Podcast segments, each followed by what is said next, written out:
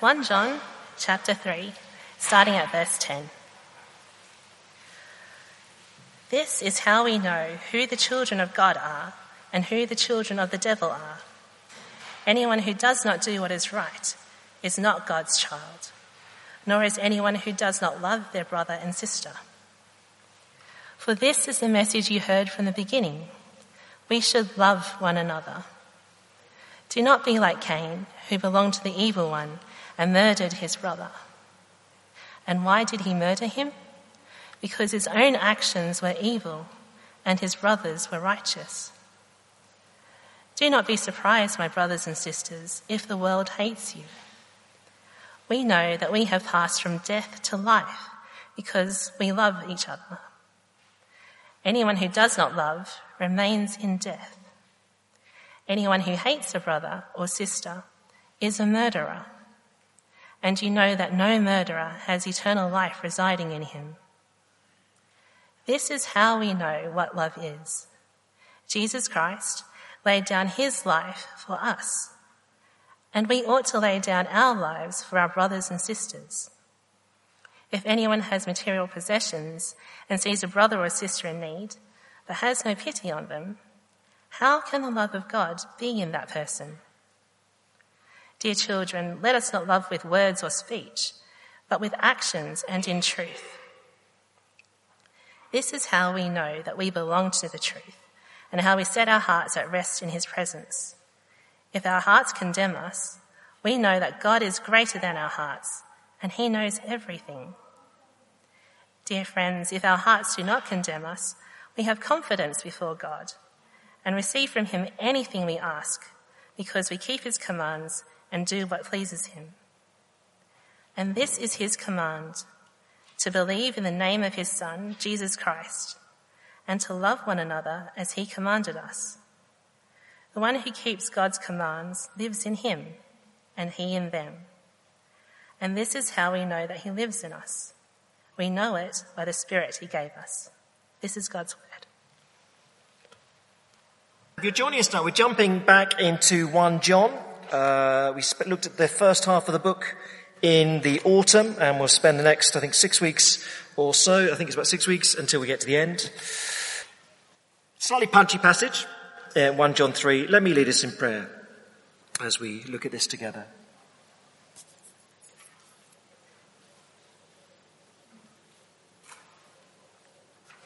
Uh, Father, we thank you that your prayer for Christian believers, for your children, is that we come before you with confidence.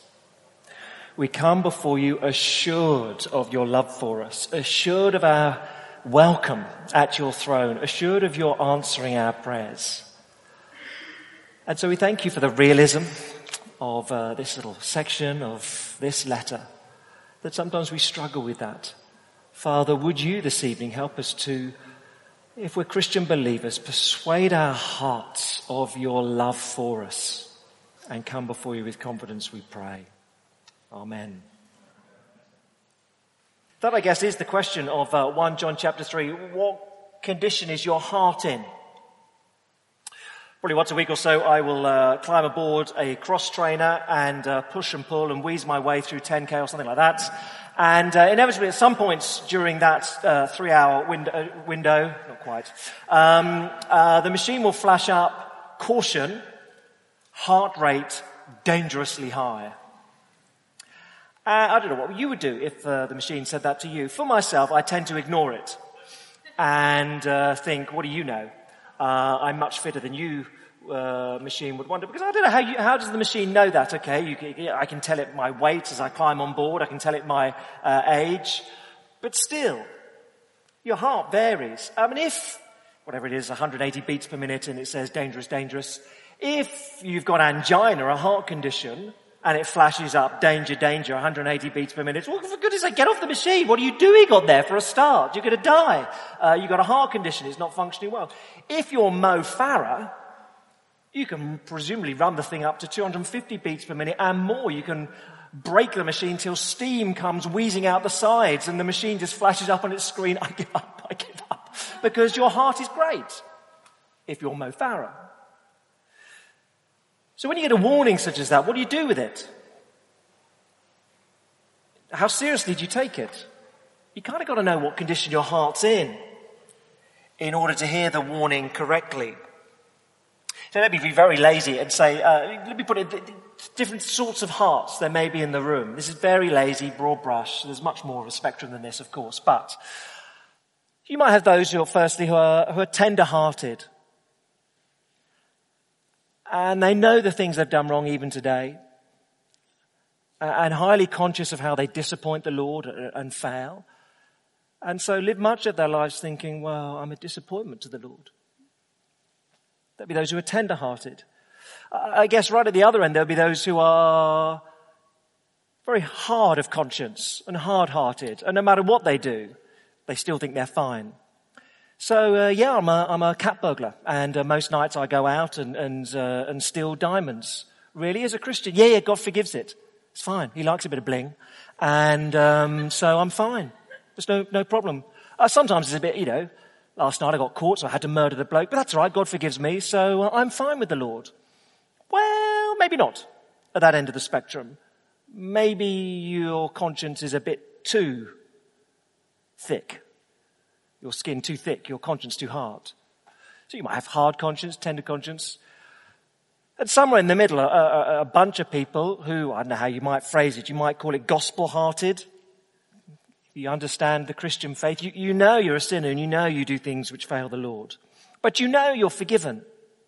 And so you rejoice in your forgiveness. And you try. You, you try to serve Him faithfully. Now that's a pathetically polarized sort of uh, three positions. But all I'm saying is, when John says, does your heart condemn you? Well, you've got to kind of know what person you are in order to hear that rightly. As elsewhere the scriptures would put it, Jeremiah 17 verse 9, the heart is deceitful above all things. Who can understand it? So how do we go about that then? How do we objectively assess whether our hearts are right before the Lord and therefore come before Him with confidence, which is what He desires? Verse 21, dear friends, if our hearts do not condemn us, we have confidence before God and receive from Him anything we ask because we keep his commands and do what pleases him. Wonderful. How do we go about that? What to say? Well, tonight they were returning to uh, to this letter, uh, the first letter that John wrote, uh, and he wrote it to Christians who are unsettled in the first century. And what's taken place is in this church, there's been a split, and let's say uh, a third of the church have gone off, and they keep saying to their friends back. So imagine this happened: a, a third uh, I think last time it was that. So this third, you all go off and uh, heretics and uh, go off and um, off you go, and you write back and text back and, and email back to the other two thirds. Well, you're losers. We've got a superior spirituality. We have a greater anointing upon us, is the phrase they use in chapter two. We have a much richer experience of the Lord than you losers. You're being held back. And so John is writing to this two thirds to say, you are the real deal. Don't be unsettled by them. Don't be thrown. You're the real deal.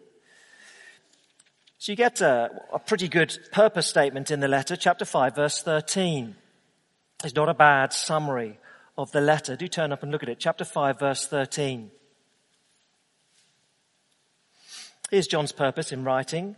5.13, I write these things to you who believe in the name of the Son of God so that, here's why, you may know you have eternal life. You may know. I write these things to you who believe in the Son of God so that you may know you have eternal life. In other words, clearly it must be possible to be a Christian who believes in Jesus Christ and not know you've got eternal life because he's writing to bring those two together. Okay? John is saying it's quite possible to be a Christian, trusting in Jesus Christ, but be very nervous about that. Have no assurance of your faith. Have no confidence when you come before the Lord. And he's saying, God doesn't want it to be that way. Let's draw together a, a, a salvation with assurance. Let's pull those two together because I want you, the Lord wants you to be confident before the Lord. Broadly in the letter, there are three main marks of genuine faith. Uh, there's orthodoxy, you believe the right things, obedience, you do what God says, and love, you love brothers and sisters uh, within the church. But the tone of the letter is not uh, uh, an exam or critical. So it's not that John comes to them essentially and says, have you got, um, in your cupboards at home, have you got, or in your fridge rather, in your fridge at home, have you got milk? Have you? Have you? Have you got eggs? Have you looked recently? Do you have eggs? Butter? Do you have butter in your fridge? That's not the tone of the letter. He's coming to Christians he knows and saying, Hey, look, I know you guys. I've been in your fridge, bizarrely. I know. I know you've got eggs in your fridge. I know you've got butter. I know you've got milk. So you have all you need for a omelette. You have all you need.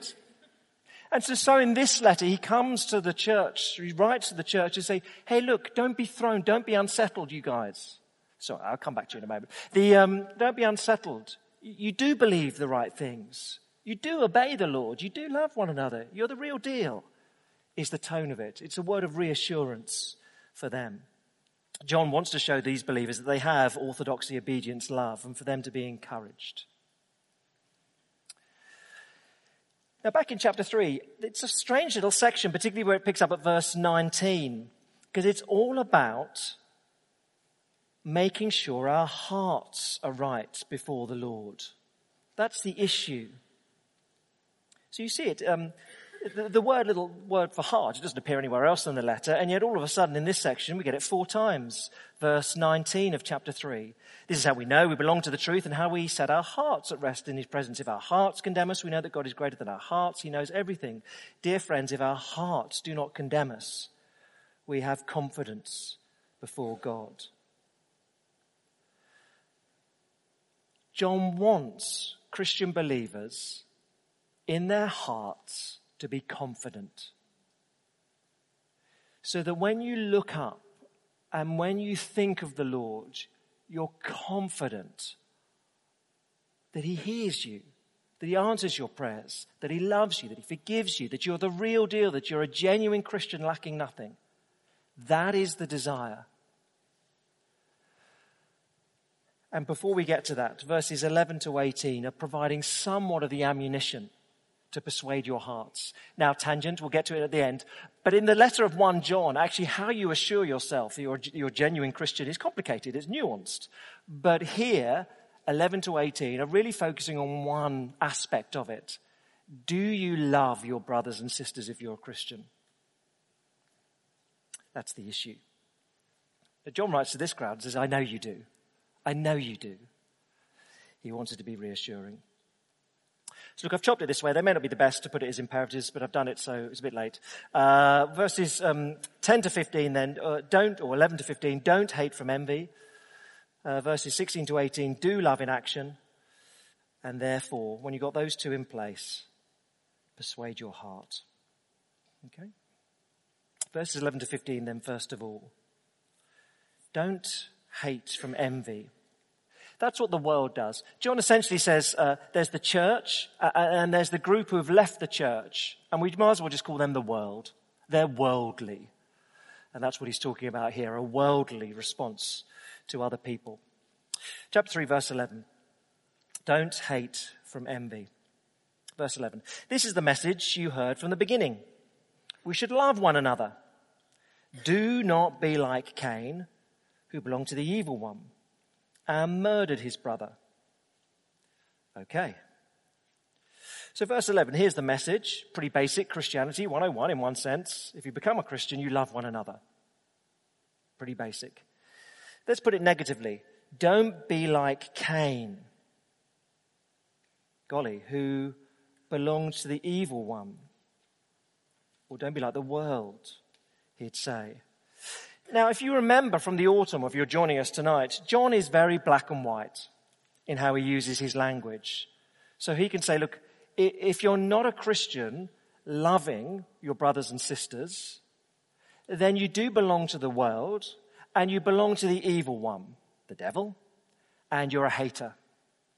Now that is pretty binary. But that's just how he's using that language. And can we kind of get that? Don't be too thrown by that. Um, someone might come along and say, I belong to the Labour Party. And you say to them, well, that's quite a small crowd these. No, you wouldn't say that. Yeah, um, uh, I belong, sorry, uh, I belong to the Labour Party. Uh, and you think, okay, I kind of know, then you I kind of know what that means. You're sort of left leaning on, on some issues, but there's a pretty broad spectrum within the Labour Party. You know, Jeremy Corbyn is not really not the same as a Tony Blair figure. You know, there's quite a broad spectrum even within the one group. Or someone might come along and say, I'm a member of the Tory party. And uh, you say, well, okay, I, kind of know which way you lean. You, you, you lean right.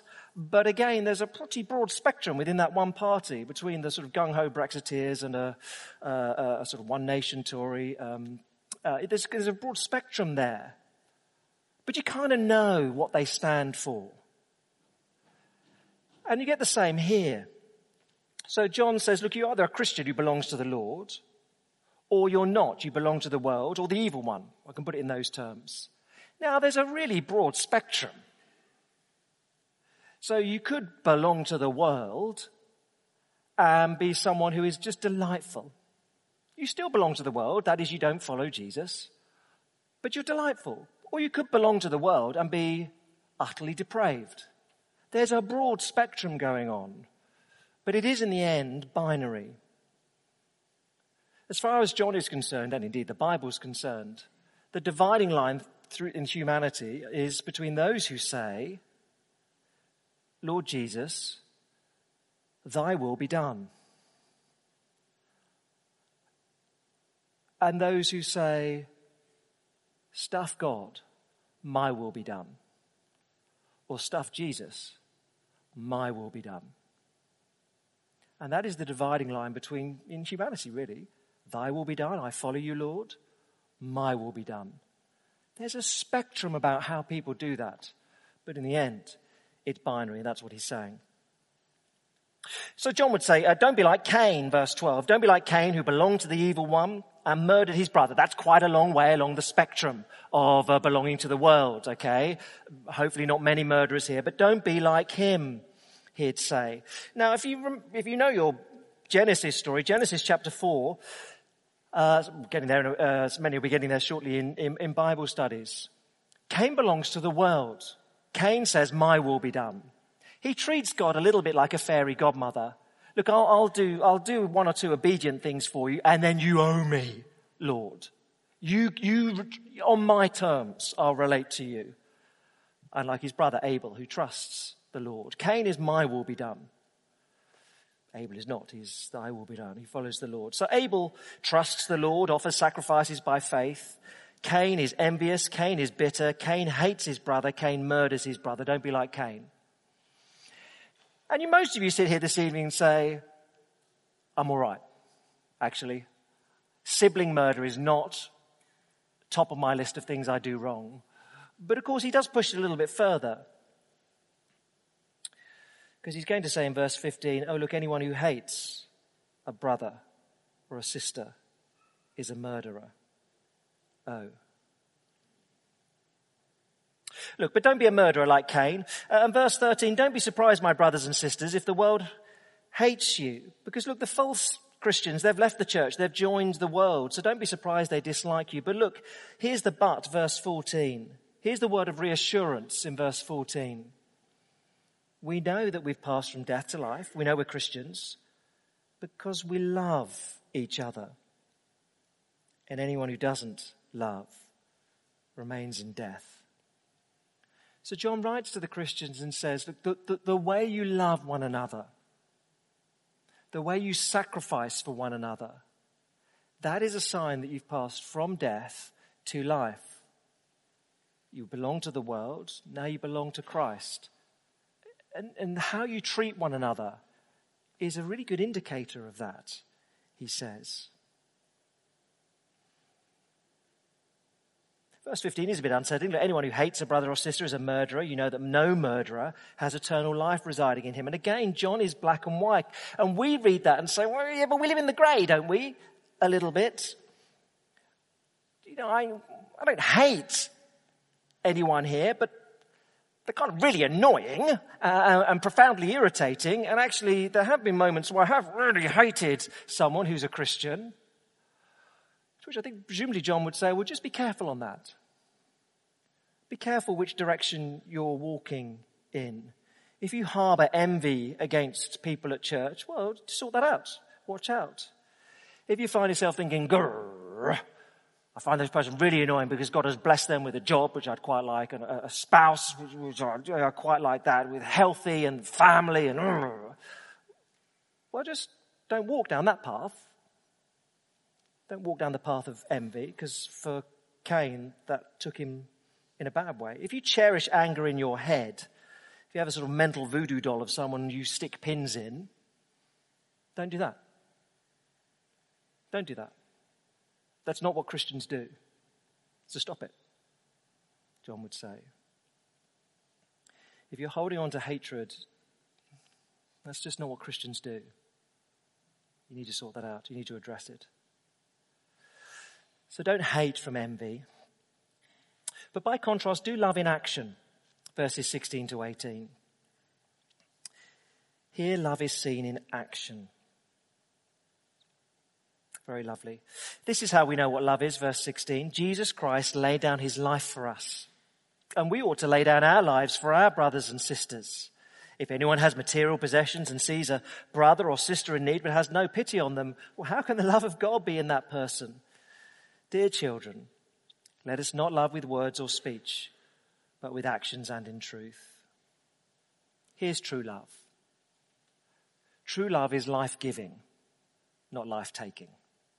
That's what it does. And of course, there's a bit of a contrast here. Verse 16 sort of soars on the heights, doesn't it? This is how we know what love is. Jesus. Jesus Christ laid down his life for us.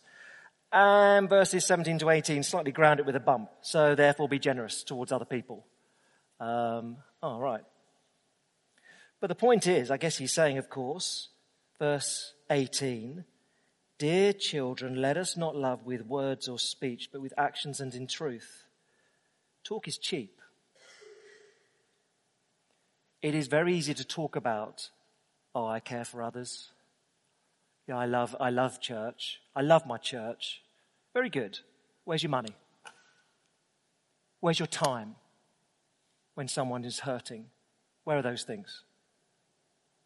Well, uh, yeah, okay. Good for you. Talk is cheap.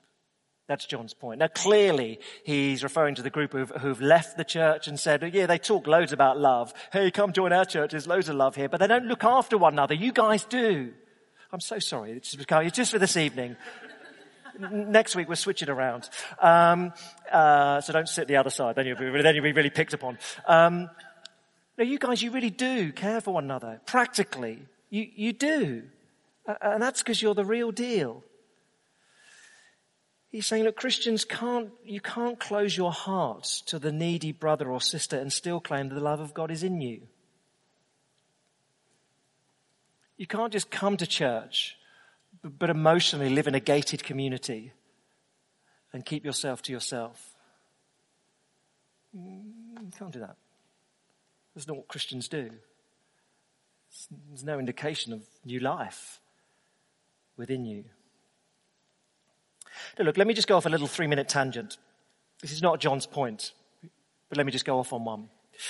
I think I am more privileged than most to see this sort of practical care of actions and in truth than many because these sort of things they filter their way through.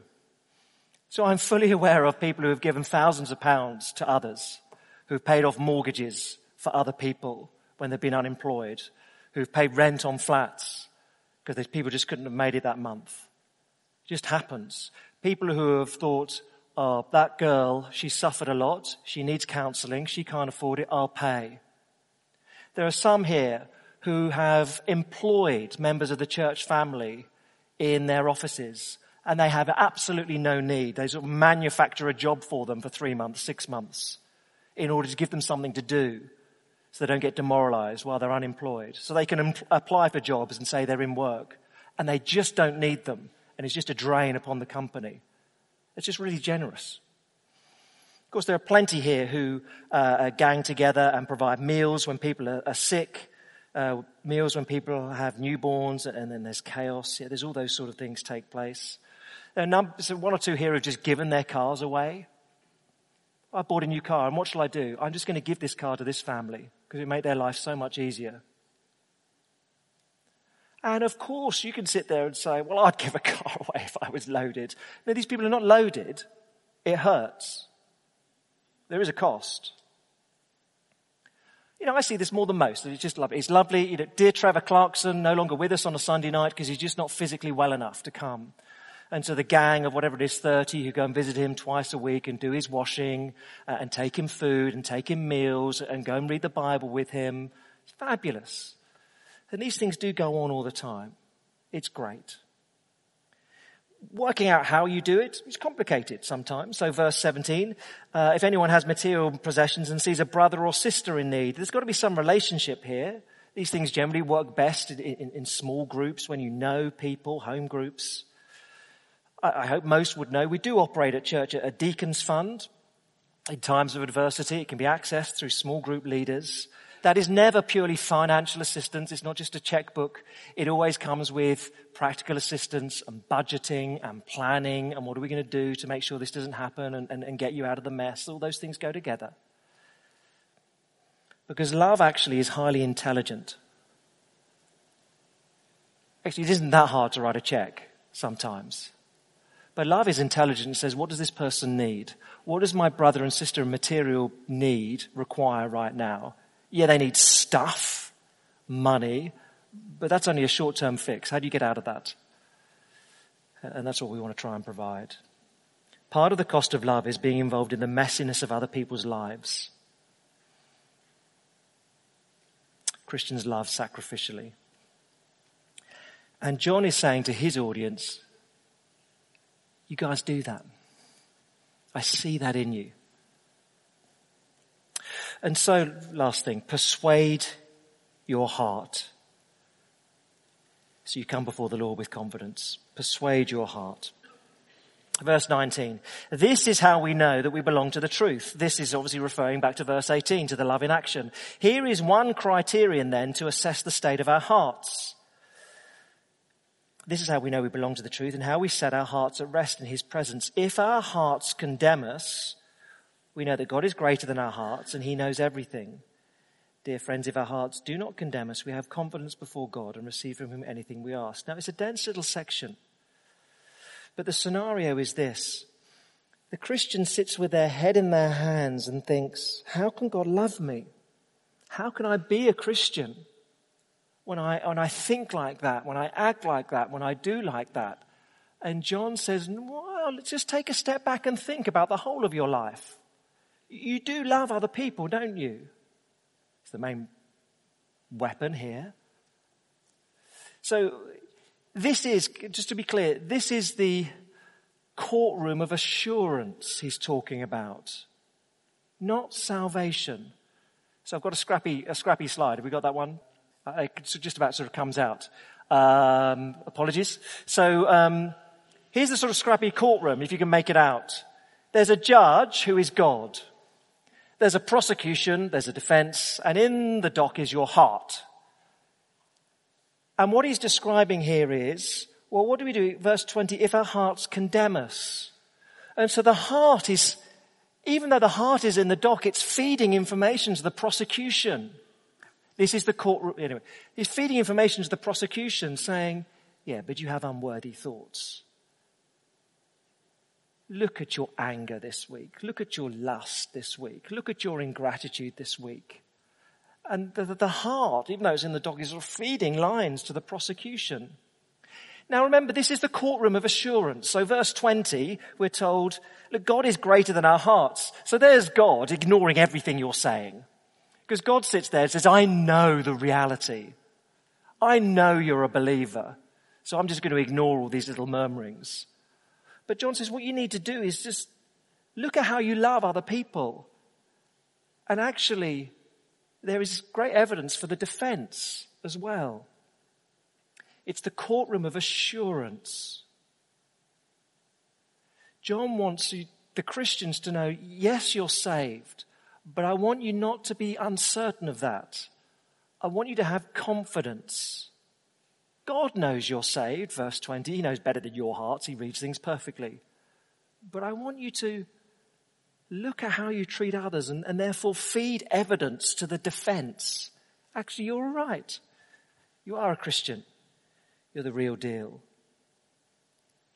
This phrase, we want to set our hearts at rest, is a bit overly passive. It's, it's literally persuade, convince the heart. You want to convince the heart with how you're living. And so verse 21, if you do this, dear friends, if our hearts don't condemn us, if you look at how you treat other people and think, well, you know what, there, there is evidence that I'm alright as a Christian, you know?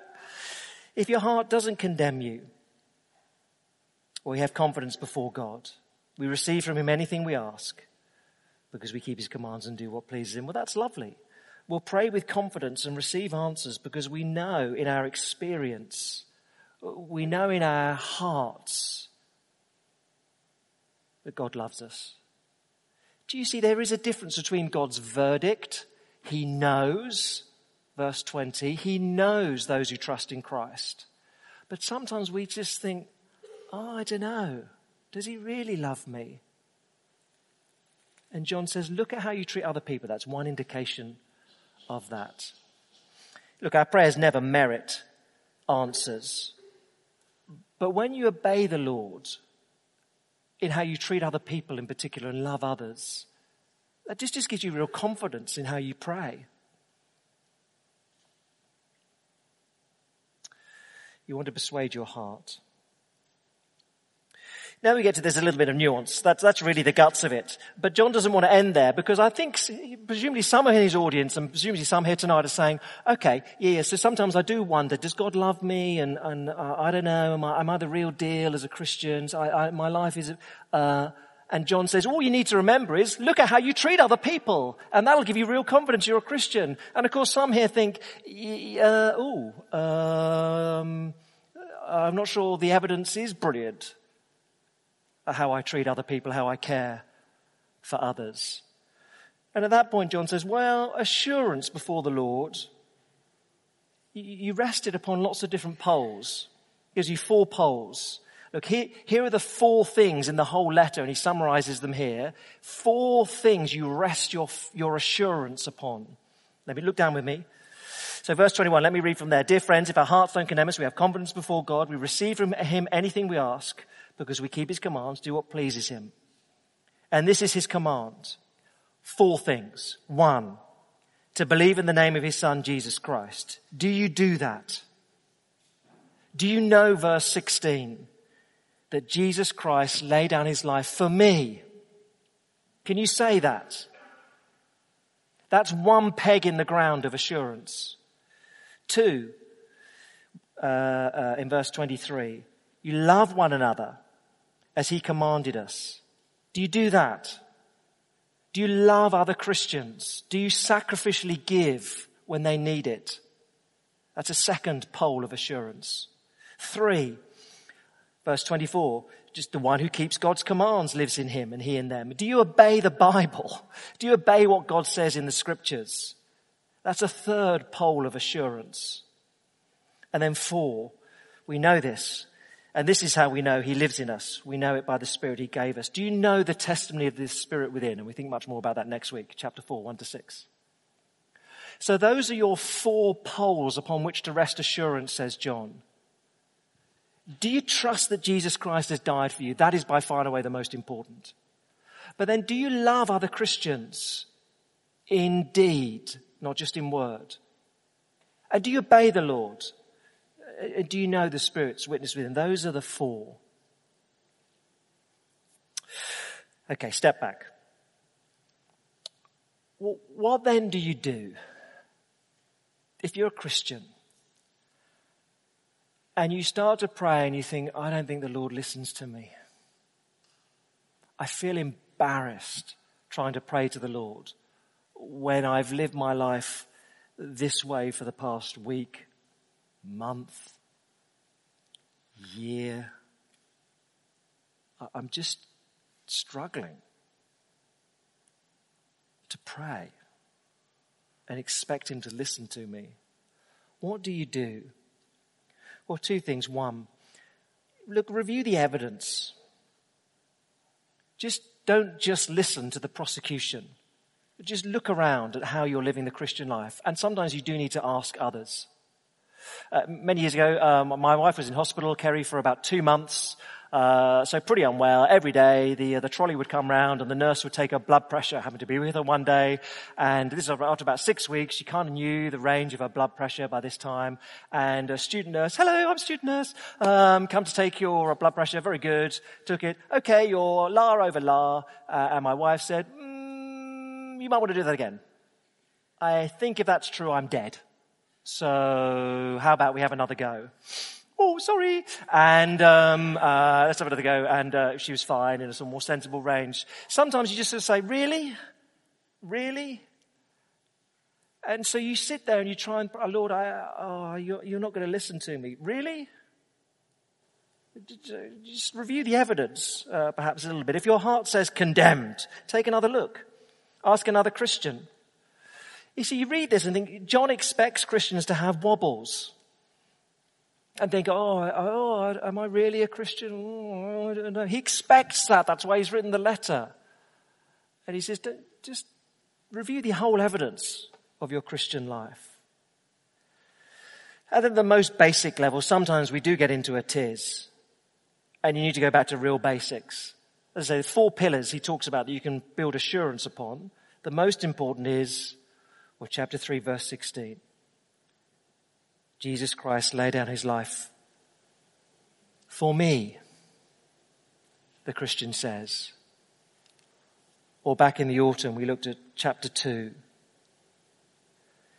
Worth turning back. Chapter 2, verses 1 and 2.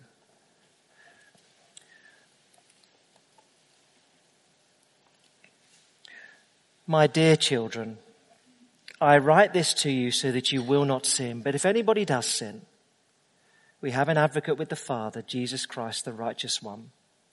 He's the atoning sacrifice for our sins, not only for ours, but also for the sins of the whole world. You just have to go back to that. There are four poles of assurance, says John. And chapter three, mostly I want to talk about how you love one another. But sometimes you just need to go back to real basics. Do I trust that Jesus died for my sin? Not just generally, but do I say, I'm a sinner? I've done things wrong. I'm essentially self-absorbed. I live much of my life thinking my will be done. But I regret it. I repent of it. I trust that Jesus died in my place to pay for all I've done wrong. And now, falteringly, stumblingly, I'm trying to say, Lord, thy will be done. Now I trust in Christ. Do you believe that? Come before the Lord with confidence. Let me lead us in prayer.